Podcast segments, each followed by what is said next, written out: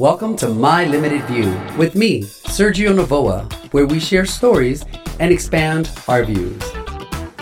We all have a story. What's yours? What's yours? All right, you guys, welcome back to My Limited View. Today I have a special guest coming in. His name is Caleb Cameron. As if you guys have heard previous episodes, you know my views on religion. They could be a little tricky for me, based on my experience. And Caleb had a very unique uh, story. Once he told me, I was like, oh, wow, I need to interview him. So, welcome, Caleb Cameron. Hey, Sergio, nice to be here. Thank you so much for doing this. How, how was your day? It's going really well. Pretty relaxed, actually. Nice. I want a relaxed day. There aren't enough relaxed days. I, so, yes, we are going to talk about religion because, as I mentioned earlier, I grew up in a Catholic household where religion was used to control and manipulate and made me feel guilty of things that I had no control of. But you had a completely different experience. Mm-hmm. Yes, so you grew up yeah. in a religious household. Yes, we were very religious. My dad is a minister. My aunt was a Bible college professor. My mom and my grandmother were both the church secretaries. So we were always in the church. And um, that's all I knew from the time I was young. But I also really believed it. Um, I I loved the church, and I it wasn't like a manipulation thing for me. Um, I just really believed it and loved Jesus and, and all of that from the time I was very young. Well, that's good. You know, it's so funny the different experiences. I would go to church, and I would see the people who would always sit in the front, and they were always very nice and sweet. But then you took them out of church, and they were awful and I remember at seven or eight thinking to myself, something's not making sense here. How are they so kind at church and they were awful out of church? So when how old were you, the youngest that you remember kind of thinking, oh, I like this? Um, well, I was really young. I mean, we were going to like church camps and my mom would have us sing, me and my brothers, we would we would sing for people. So for me, it was always it was something that we always did, and um, so you know, five or six years old, I remember uh, liking going to church, and we would go Sunday morning, Sunday night, Wednesday nights, uh, Friday night, social events. Uh, so for me, it was always it was just part of my life, and there were fun parts of it and kind of boring parts of it, but overall, I didn't get any I know a lot of people were like, "Oh, this is boring," or "It's uh, not for me." But I, I don't know. I just liked it. now you liked it so much that you pursued a career. You were becoming a worship minister.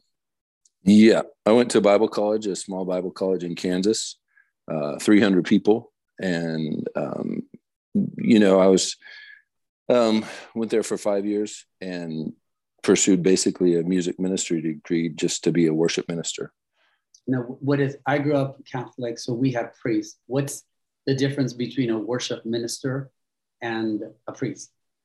Well, you're basically like a minister, like the preaching minister, like a priest. You're seen as that, but what you focus on is the music part of the the service. So you do all of the, you lead the singing, you put together the bands, you put together all of the praise and worship and all of that kind of stuff. So you focus on kind of the music and drama and all of that for the worship service instead of preaching. So a theater major, basically, you're saying. Mm, exactly. I'm like, wait, exactly. where do you fit this? Oh, got it. So you're my my form of going to Broadway. There you go. So you're basically would be almost responsible in presenting the package in a way that people are entertained by it, but also exactly. educated. Yes. Interesting. Yeah, I, do not have a singing voice. I barely have a speaking voice. Uh. but I would, when I went to church, there were certain things that just became kind of a ritual. And I remember I did, I think it's called communion. I did my communion and I had so many questions that the priest was looking at me like, who planted this kid in here? Because it wasn't making sense to me. So I would ask, it's like, how do you know this? And they're like, well, because we believe that. yeah, but how do you know that? So I'm sure I was not the best student. So you said you went to school for five years mm-hmm. to do this. And then at one point you decided to kind of walk away from it. And what made you walk away? Well, I I walked away after I actually became a minister. I went to school for five years, graduated was hired as a worship minister for two years, and then I walked away. And then you walked away. So you completed the whole process. And what made you walk away? Um, I was just uh, it, it did being gay just didn't go away. I tried and tried and I tried for for 15 years to pray it away. To um, I went to those ex-gay ministry things for a year, um, and it just you know I all the things that we do in kind of dark avenues. I was doing that more and more, trying to find gay experiences, and I couldn't. I, it just wasn't going away. So I, I had to be honest with myself and and deal with it. I didn't honestly. I didn't want to walk away from the church, but the reality that I was living wasn't letting me reconcile these two things that were in in complete contrast in my life. Yes, I mean, in the Christian religion, the if we're going to use the term Christian as someone who believes in the Bible, uh, yeah, the whole being gay and being Christian don't coexist. So mm-hmm. you said earlier that you were, how did you phrase it? Dark alleys or dark ways?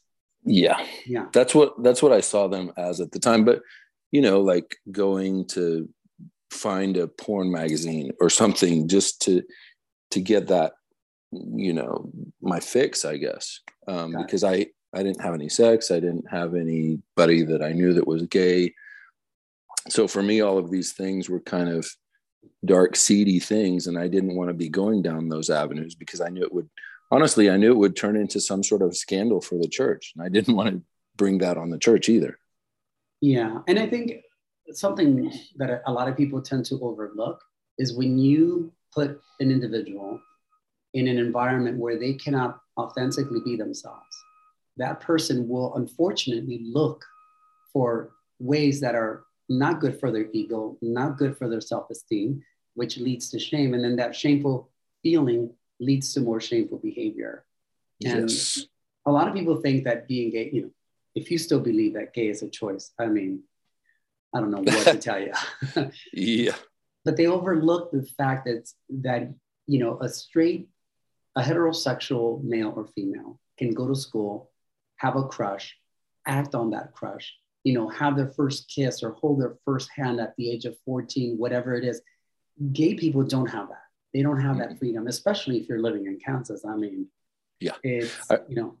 Well, I remember my, you know, when they talk about that first kiss and those fireworks and, and I remember it wasn't until I was 25 and I went out on a date with a guy and just having my hand on his hand during the movie i felt those fireworks and i was like oh my god that's what it's supposed to feel like.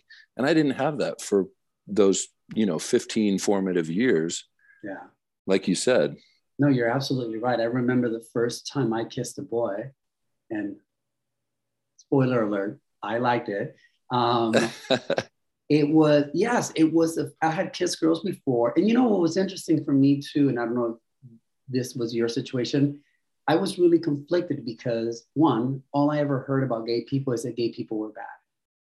And I remember not knowing what gay was, but I do remember consciously thinking, boy, whatever gay is, I sure don't want to be that. So that was yeah. one feeling I had. And the second was, I had only seen male female partnerships. Yeah. So I thought that's the path I have to go. So I was confused because I found myself attracted to women so I was like, oh, I can't be gay because gay men don't like women and I'm attracted to this woman.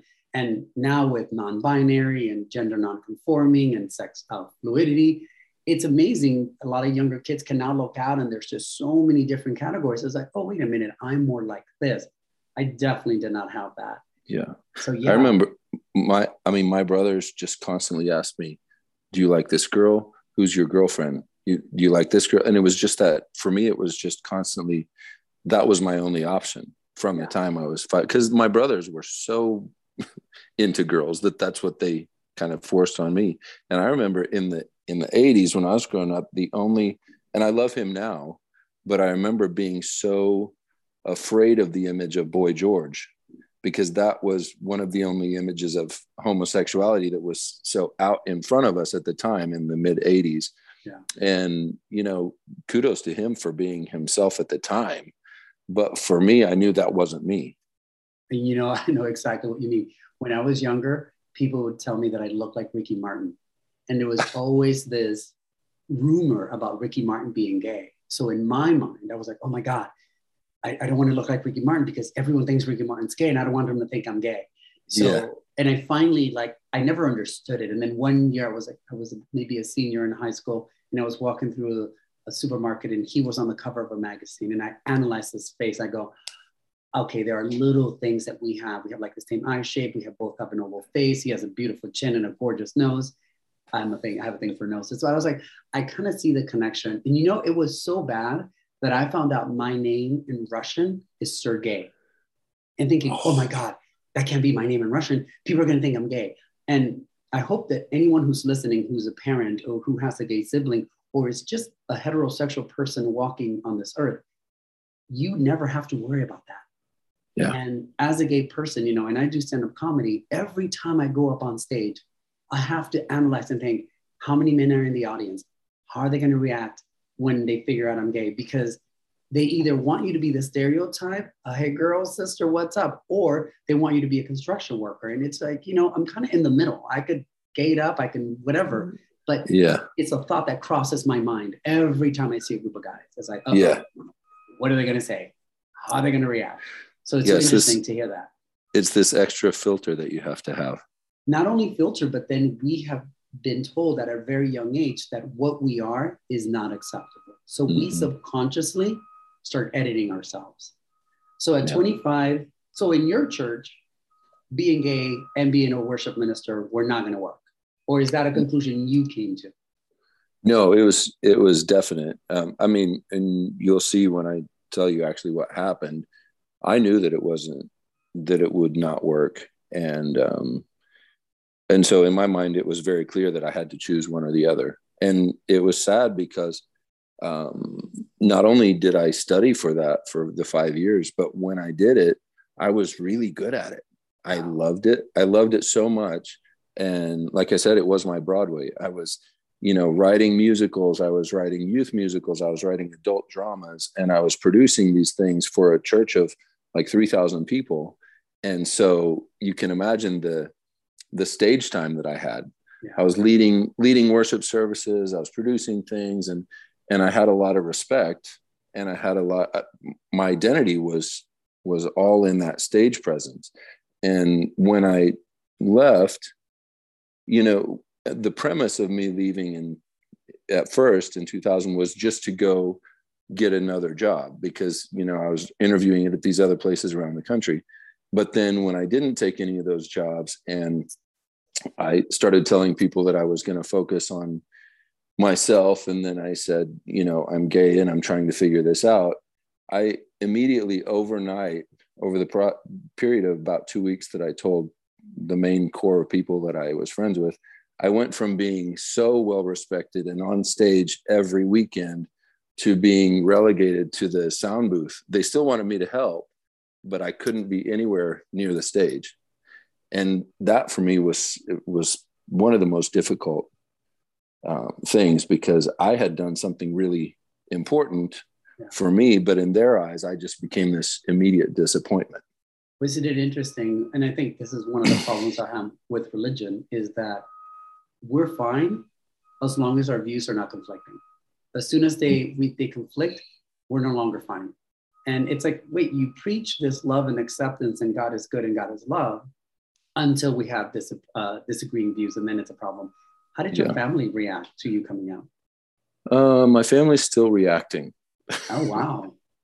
um, they've been very supportive of me as a person, and we get along. And it's kind of like we don't you know, it's something that we agree to disagree upon uh, for the last 20 years. Um, but, you know, I have the two older brothers. One of them is pretty much an atheist and he loves and respects me and all my choices. And then my oldest brother is, is a doctor uh, from seminary, a theological seminary. So he's very, uh, very fundamentalist Christian still. And, you know, he, he's very supportive. Obviously, he does not agree with. He still doesn't agree with the homosexuality thing. And and you were mentioning earlier about the Bible verses that speak to homosexuality.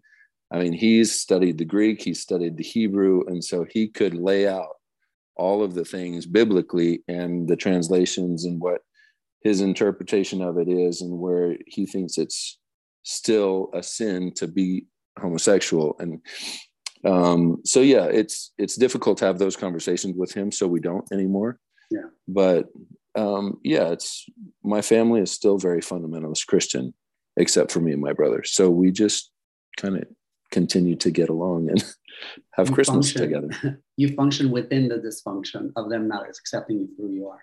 Yes. Now some people in your space will cut them off completely because it's this thing of if you're going to accept me and love me, then you're going to accept and love all of me. You didn't yeah. do that. You can still engage. Yeah. I mean, we've had, you know, my being a homosexual hasn't been the only obstacle that we've overcome as a family. So um, he's like, I have a long list of problems. yeah, we got a lot of dysfunction going on. And so um, there's my dysfunction there's you know so um, i we've all been through different things and so we just continue to support each other in as to the level to the degree that we can. And that's you know and that's that is another option. I know some people who will cut people off completely. And i understand that whatever you need to do to protect yourself by all means do it. And then yeah. there are people who find this happy medium of like hey this is still my family. I still want to be around them. This is how we're going to cope with this. So that makes sense yeah, so, and I would say, yeah, some people don't have families that are even cordial. So yeah, if you're if people are not treating you well, you definitely have to cut them off. But my, I would say my family does not treat me disrespectfully at all. So there never came a point where I felt like I had to protect myself from them. So prior to 25 and realizing that you needed to walk away, how did you navigate being gay? Did you act on it? What did what was your world like prior to accepting it? Um, it was it was very lonely um, in my head. um, I didn't know anybody who was gay. I never talked about it. Um, and I I was always praying about it, and I, you know, cried a lot.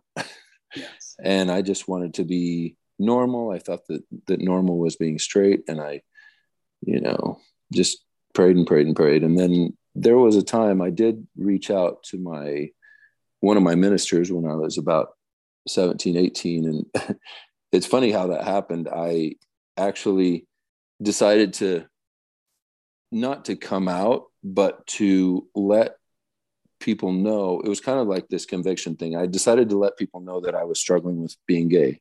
So I wrote this letter and I asked the this the preaching minister at my home church if I could if I could read it, and in front of the congregation at the end.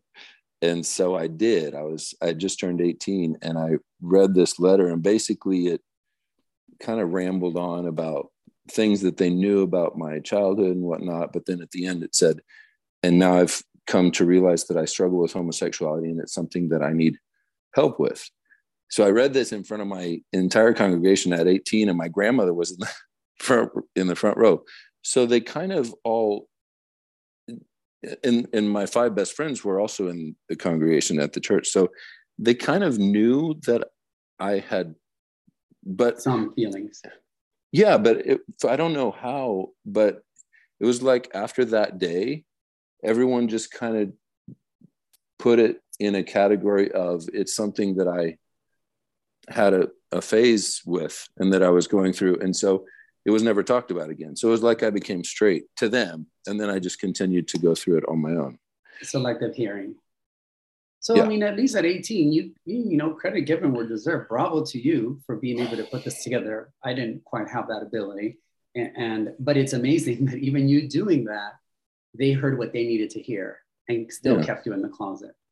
So how was it at 25 choosing to walk away? Because this is all you know. This is what you grew up in, and you knew at a very young age you wanted to do this. How does yeah. one walk away from that? Um, my my the deal that I made with myself and with God at the time was that I was going to go into the gay community and kind of uh, see what it was all about and experience it for two years. And then the idea, what I thought was going to happen, was it was going to, you know, be really difficult, and I was going to go through all of the horrible experiences that I'd been dreading for all these 15 years. And then I was going to hit rock bottom and God was going to heal me. And then I was going to go back to being a minister. that was my plan when I mm-hmm. left the church. So that's kind of how, how I justified it. What horrible experiences did you think you were going to have?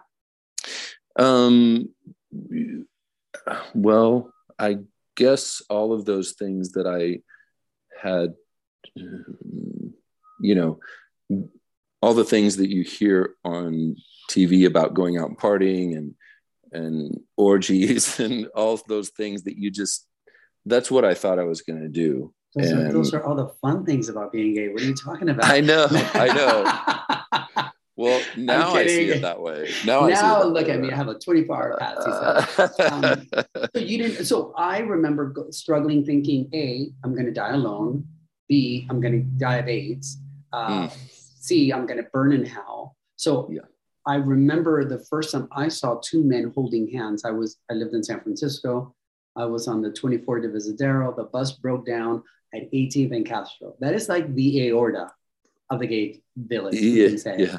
And I remember I was about maybe 18 or 19, and I saw guys holding hands, and I was like, oh my God, fucking sinners. They're gonna burn in hell. How gross. Fast forward, you know, at 20, I kissed a boy and I was like, oh my God, what is this feeling? So I had a lot of brainwashing to undo when I yeah. came out. Did you have to experience that? How was Yes. I um like I said, for the first for from the time I was 25 to 29, I I basically still considered myself a, a Christian, but I was in the gay community and I um, I did what I said I was going to do. I came out in May, and by July of 2000, I was I was stripping in gay bars at in Denver. And That's I was rite like, of passage, by the way. That's a rite of passage of being. Gay. And also for the audience, this is not a visual thing, but you're you're very tall. How tall are you? I'm six four yeah, so you're six four. So the tallest I've ever dated is six seven, which has nothing to do with this conversation, but it made me think of it. so you're six four. What we would consider in the gay world, and this is one of the stigmas that gay people have to deal with, you are quote unquote straight passing. At a glance, they wouldn't quite figure out you're gay until they really paid attention to you. So you right. have that. Some people would say benefit that you can blend in with society. You don't necessarily have the gay voice. Your mannerisms are not necessarily that. They're like, oh yeah, he's a designer. Like no, you you can blend in so right. that can be helpful and hurtful depending on where you sit. It's interesting that you say that because all my life I've considered that a benefit and I've had to undo that thinking because yes. you don't because we automatically we've grown up thinking that it's somehow bad to have feminine mannerisms and somehow good to have masculine fem- mannerisms and and that's not i i have a lot more feminine fa- mannerisms now and i love them. You know yeah. what I mean? I try to express them more. But no, and, and you're absolutely right. And this speaks to the implicit bias that we suffer from as a society in general, but also what gay people have to navigate. It's like, oh, if you are straight passing, it's considered a plus. A lot of people put in their profile, oh, looking for a masculine man. When I see those things, I feel like, what internalized homophobia have you not processed that your only qualifier for a good person is if they're masculine or if they're passing? Don't get me wrong. I tend to be attracted to men who are a little taller than me, um, who, you know, have a nice piece and can take a good beating. I'm like, I, I, get it. I, I understand there are things we like, you know. But that being said, when you only see a person as that, it's like, oh, you're missing out on so much of this individual. Yes. So you come out and you're like, I'm gonna try this for two years. Let me go into stripping or becoming a go-go boy. yeah. So what was how was it from being isolated and lonely to all of a sudden being on a stage and you have everyone gawking at you? Um, well, I had been on stage. It was just a different stage I went to. yes, true. Very true. Um, and it was, I, I remember the first, it was that summer that I started doing it. And um, I would go into the bar and you, you know, you change downstairs with all of the other guys and then you would go up and do your set. And in those first few moments every time I would go. It was like it was Tuesday two it was Tuesday, Thursday, Friday, and Saturday nights. And I would go in and I'd have two Long Island iced teas in order to be able to to do what I needed to do that night because the the guilt that I was feeling and just being there was so overwhelming um, that I had to numb that. And, and again, time. here's here's another perfect example.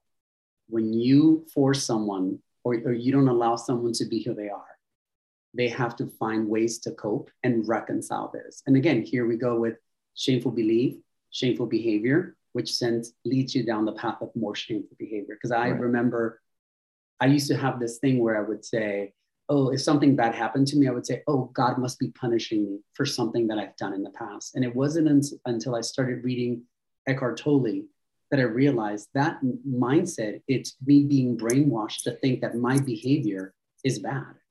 My behavior is mm-hmm. not bad. I am just a person living. And it took a long time for me to over, like, get rid of that mindset. So you would drink two Long Island iced teas so you could, A, do it and not feel the shame that came with. Yeah and then and then later that night or the next morning i would feel all of that shame coming coming back on top of me with a hangover as well so oh, lovely it was not only was am i bloated but i feel bad. Oh wow.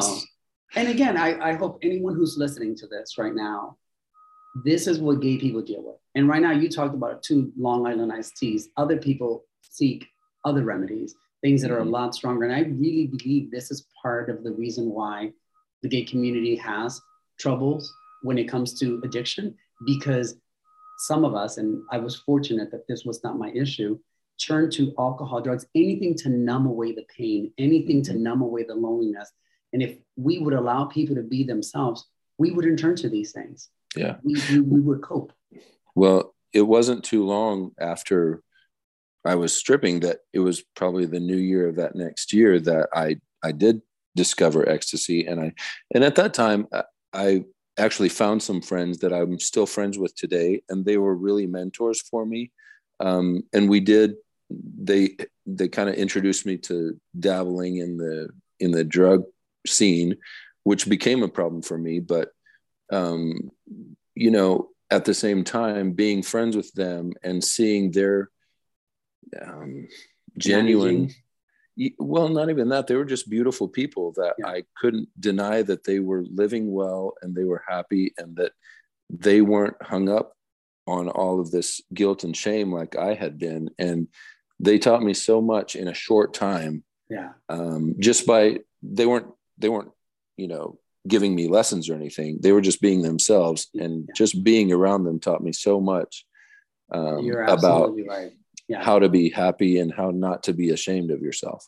I remember encountering people who were, especially when they were younger than me, I would look at them and think, wow, how do you have this comfort level? And I was, I wasn't jealous or envious, but I was definitely hopeful and wishing that I had that. And now mm. that I've been out for a while and I can look back at my journey and I think, oh, I wish I knew this when I was 20. I wish I had accepted myself and and know that I the only control I have is to be a decent human being, a loving person. I can't control who I love and who, you know, I mean, till this day I can't control who I love. I fall in love with some very interesting people, let me tell you. Um, well, so the other day when the other day when we met, you said something very interesting, which I totally agree with now. You said, if I had known, I would have come out when I was five. Oh, sweet Jesus. And I knew yeah. when I was five. I remember yeah. having a crush on a second grader, and I was thinking, I thought he was so beautiful. I didn't know what to call it.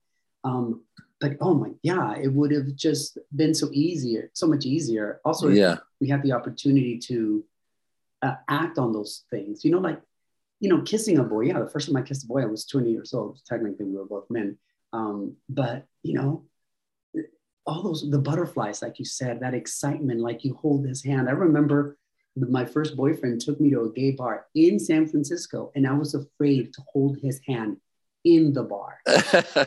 and looking back now, I think to myself, oh my God, you poor thing. You were so brainwashed and you had been yeah. controlled to a degree that you couldn't even be yourself. Now, can you imagine you're walking in with all this baggage and then you fall in love with someone and you're supposed to be in a loving, communicative relationship? It's not happening. You've yeah. got layers and layers to peel. So if you happen to have, if you were lucky to have gay children, keep this conversation in mind. There's this great book, by the way, titled Oddly Normal. And it's about a family who discover their child is gay at a very young age. And you see the turmoil they went through and how the schools were handling it and how they wanted to just medicate him. And he was like, no, no, no. And at one point, I was listening to the audiobook and the father said something, there's nothing wrong with my son. I just happen to have a fabulous five year old. Oh, when I read that, I swear to you, it was like someone punched me in the gut. I, I thought, how much easier would my life have been if somebody would have just realized, oh, Sergio's just a fabulous five year old. Yeah. You know, I was never suicidal per se, but I do remember when I was about 14, I would climb the roof of our house and I would think to myself, what would happen if I jumped? Mm. Now, looking back, I probably wouldn't die because it's not enough of a drop. but at that time, I didn't have enough. And I remember thinking, would they miss me? Would my family even miss me? And I mm-hmm. think looking back, in addition to the gay thing and my upbringing and my family turmoils, it was my cry for attention and a desire to want to feel loved. And so, can you imagine at 20 years old, I have this foundation of abandonment, a desire to feel loved. And then you go and you enter the gay world, which is a hurricane into itself. Yeah. And then you meet another person who has their baggage and their rejection. And we're trying to love each other. And it's right. impossible. And this is why we have so many dysfunctional relationships in the gay community because yeah none of us, or a lot of us, haven't quite dealt with the trauma of mm-hmm. neglect, mm-hmm. abandonment, rejection, whatever. So, or you're or you're constantly dealing with it. It's something that you deal with for a time, and then it reoccurs, and you have to deal with it again. It's like those reoccurring chronic um, shame habits that we have. Yeah. So after two years of taking a tour of the gay world, you're like, I kind of like it here. yeah yeah i was I, I, mean i was still conflicted but i was hooked and i i knew that there was no going back. Um, but i i also led worship at the metropolitan community church in denver. So i was doing that. It was a very liberal church obviously. It's the gay church. And so i was still you know dealing with both sides until i was 29 and then at that point, I met a friend who kind of just uh, introduced me to some thinking, pretty much New Age kind of Buddhist thinking that that freed me from believing it. It showed me a bigger picture of God, the God that I had grown up with and been friends with my whole life. It showed me a bigger picture and showed me that He was not wanting me to feel guilty about who I was. He never wanted me to feel guilty about who I was or what I did, or he just wanted me to be real and be honest and be happy. And and it was almost overnight, actually, when I was 29, that that realization honestly set me free from all of the guilt of my and and like you said, that's when I really started beginning to take off the layers of baggage and shame yeah. And it's true. It's I find it interesting that they preach that God made you and that you're good and you're right unless you're gay. And it's just mm-hmm. like you you can't do that. You can't say that God made me and everything that God makes is right and then tell me that I'm wrong for being this way.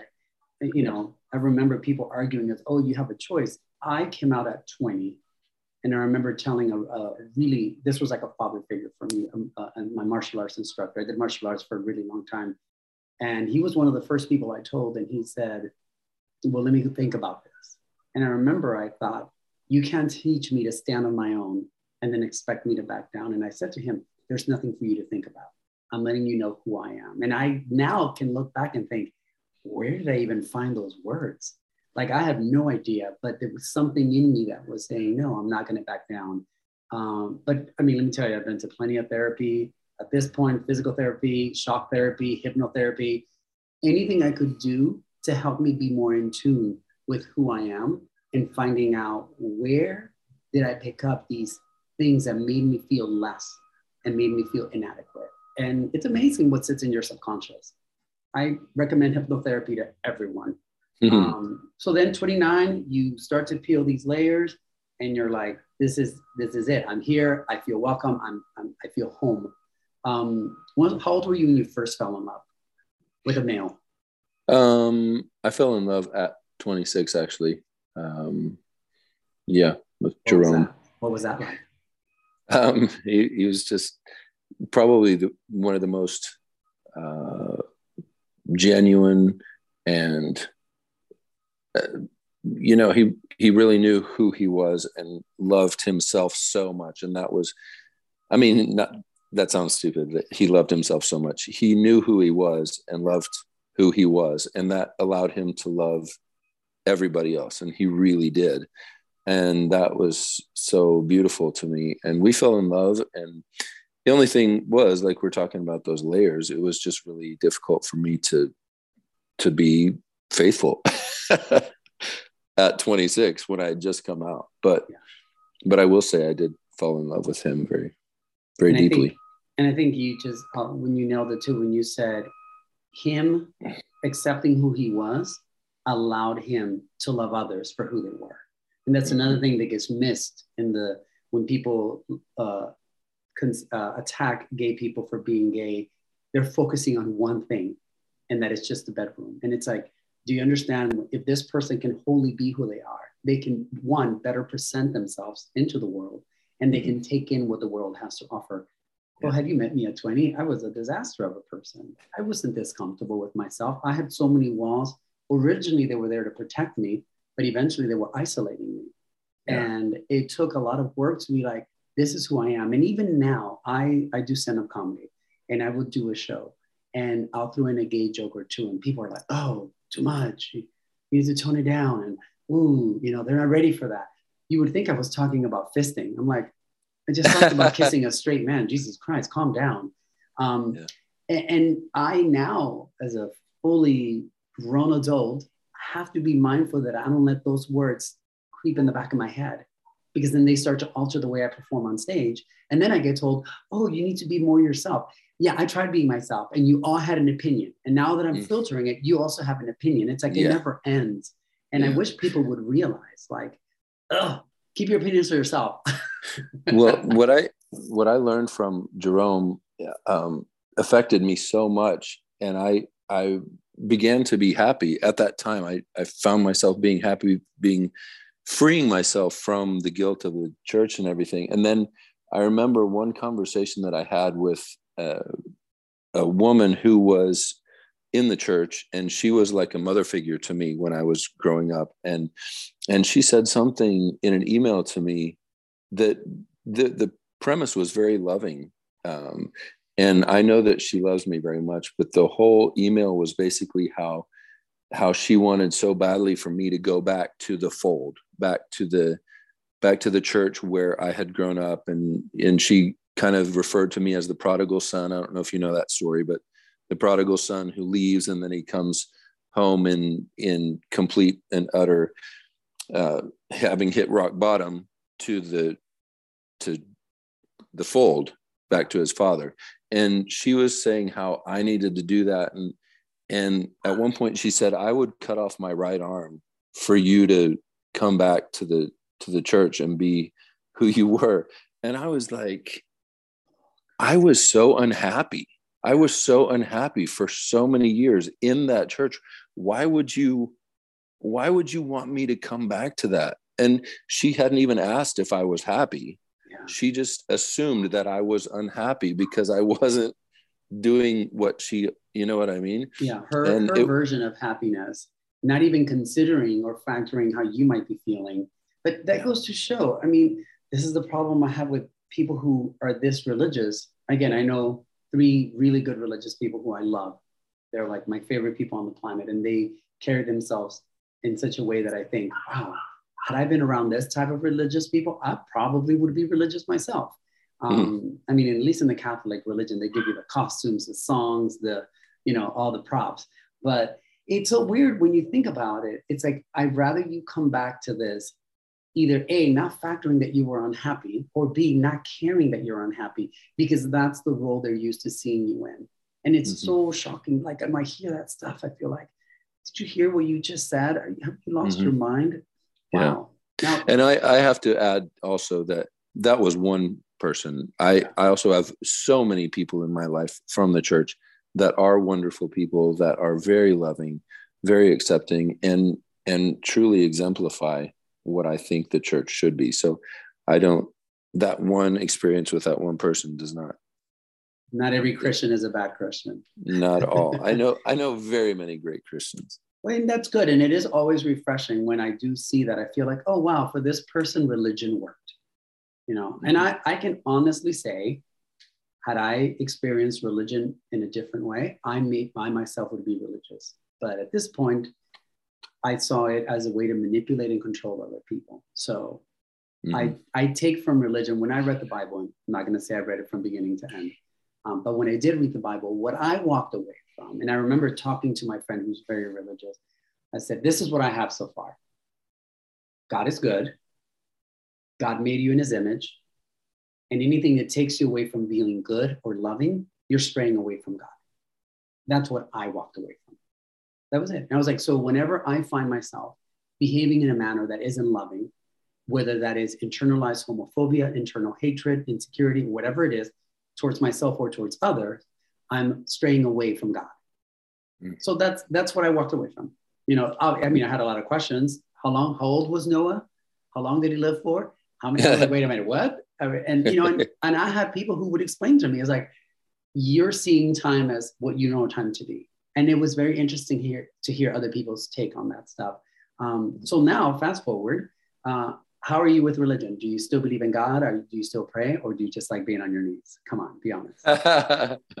um, no comment on the last part, but, um, but um, I, I'm not religious at all. No, I don't believe in in the church, in the organized church. Like I said, I have a lot of friends who who are ministers and and a part of the church, and and I love and respect them, and we we are very good friends but I just consider myself basically spiritual and I see God as a guide.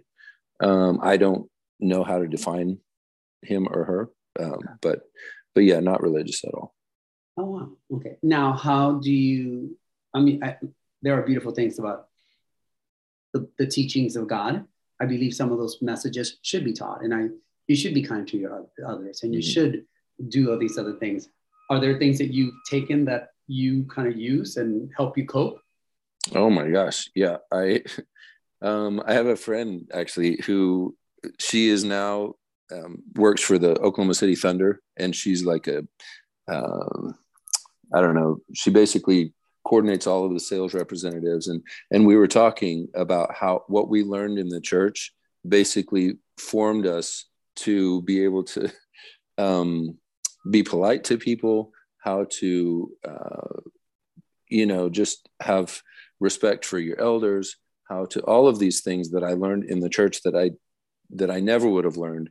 Um, being respectful, being committed, uh, following through, um, you know, the basic things, do unto others as you would have them do unto you. All of those things I attribute to my parents and and growing up in the church. So when sometimes I've been at the place in my life where I just reject all of it.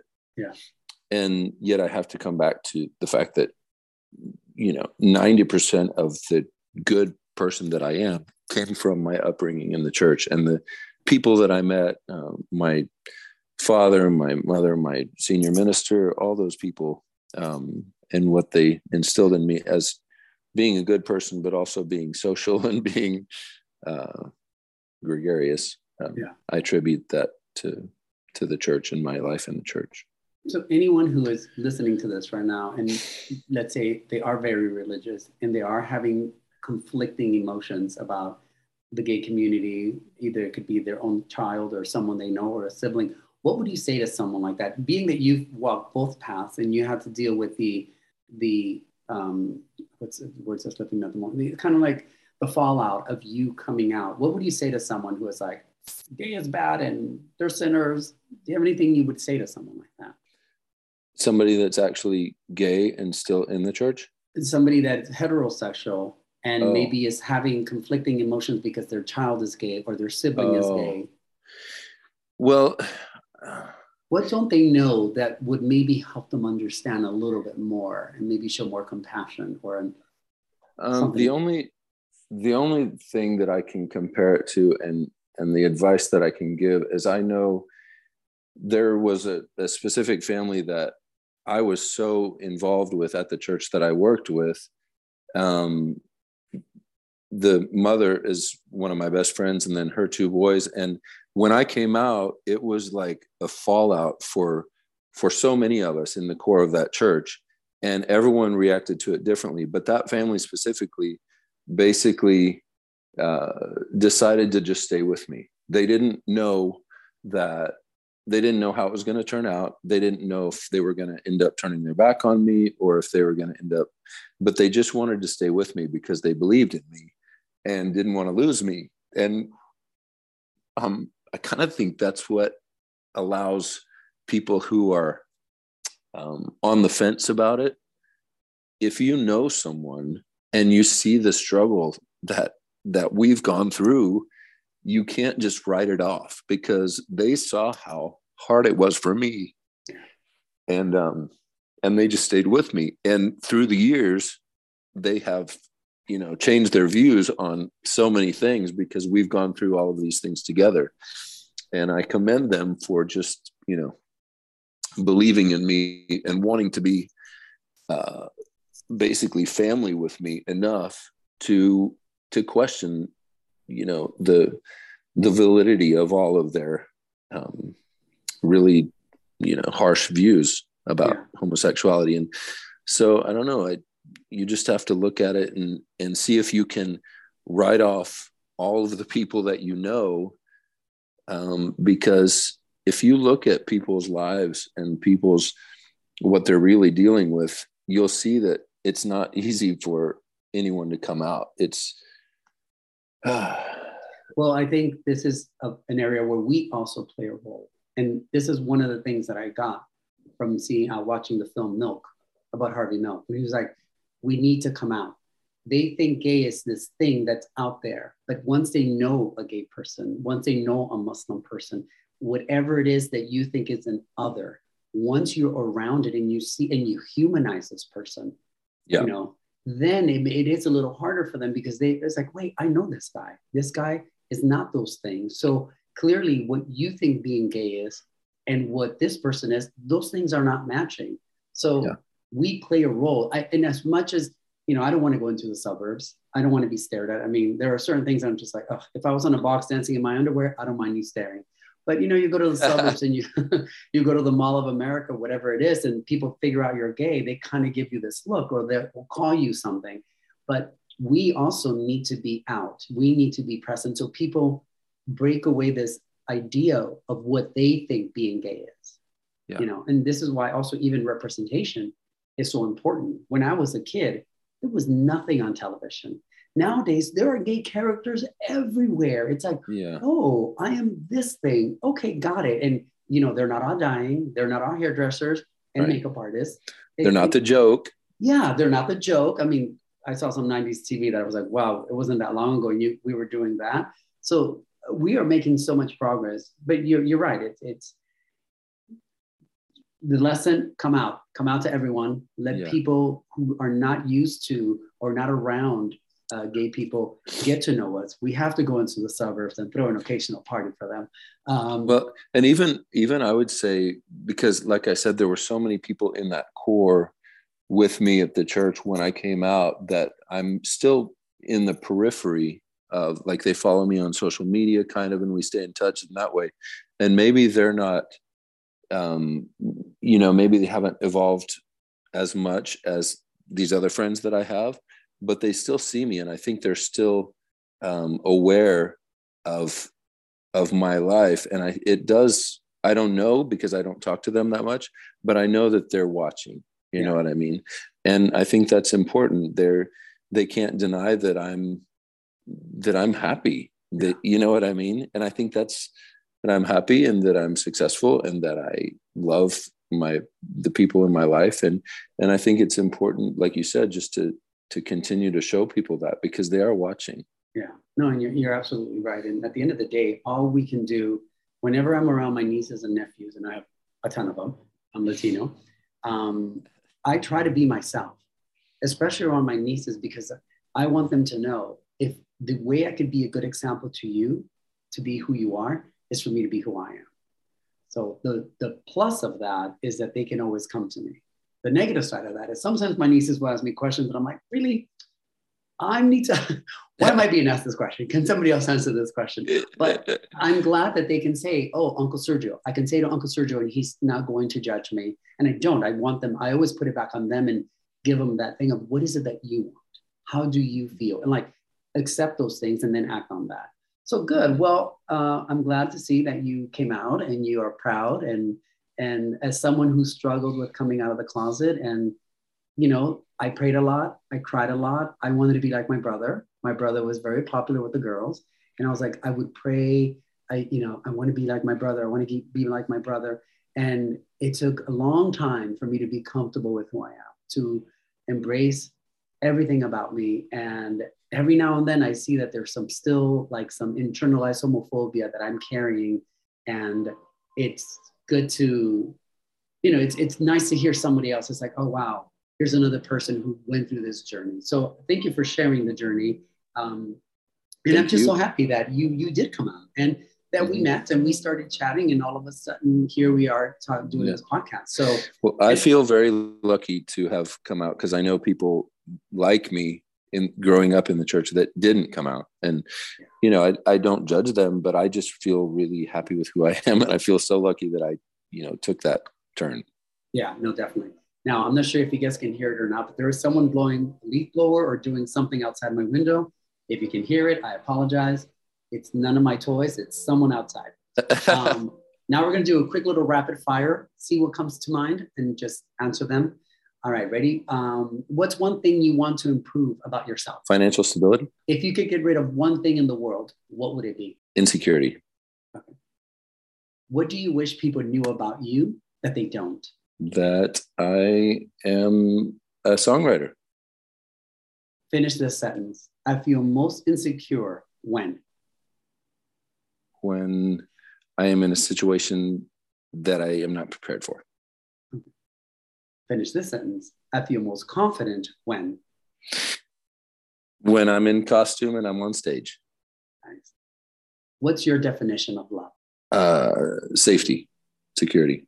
If you could go hmm. anywhere in the world, where would you go and why? Anywhere. Anywhere in the world. I think I would go to Bali. Ooh. Your happy song is um, Happy. By Pharrell by Williams? Pharrell, yes. That's a great song. What's a hidden challenge you possess? I can split my tongue into three Hank. What?